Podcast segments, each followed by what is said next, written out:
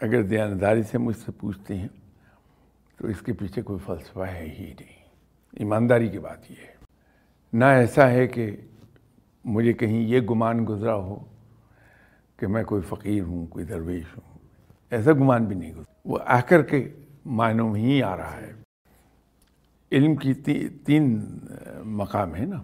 ایک تو ہے کہ انسان بالکل لا علم ہے چیزوں سے، جس کو عرف عام میں ہم ان پڑھ ہونا کہتے ہیں، جاہل ہونا کہتے ہیں۔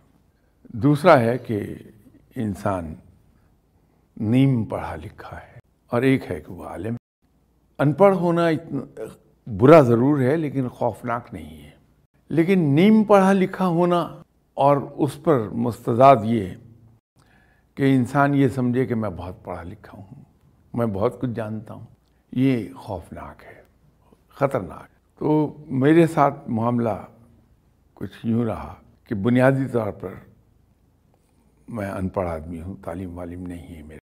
تعلیم سے بالکل بے بہرا ہوں۔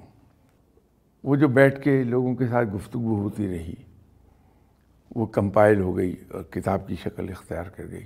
اب علم تو میرے پاس تھا نہیں، تو اس کا نام رکھنے کا مرحلہ میرے لیے پہاڑ سر کرنے کے برابر ہو گیا۔ تو ہمارے یہاں ایک بڑے مشہور ٹی وی اور فلم کے اداکار ہیں، کالم بھی لکھتے ہیں۔ جناب شجاعت ہاشمی صاحب۔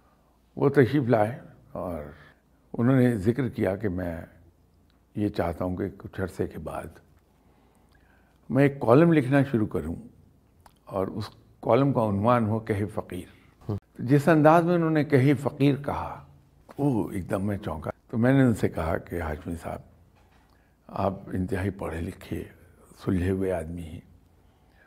تو اپنے کالم کا نام کوئی اور رکھ لیجیے گا۔ تو اگر آپ مناسب سمجھیں تو یہ نام مجھے دے دیجیے وہ بڑے دل کے آدمی ہیں۔ انہوں نے فوراً بغیر سوچے کہا کہ دے دیا، یہ نام لے لیجیے آپ۔ یوں اس کا نام کتاب، پہلی کتاب کا نام کہے فقیر آ گیا۔ وہ اتفاق یہ ہوا کہ جب یہ کتاب چھپ کے آئی، تو ود ان تھری ڈیز اس کا دوسرا ایڈیشن چھاپنا پڑ گیا۔ ود ان ون ویک اس کے تین ایڈیشن آ گئے۔ تو عدیل صاحب نے مجھ سے کہا کہ دیکھیے، یہ نام چل گیا۔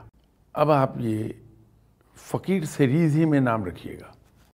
تو ہر کتاب میں یہ فقیر کا نام جڑ دیجیے آپ۔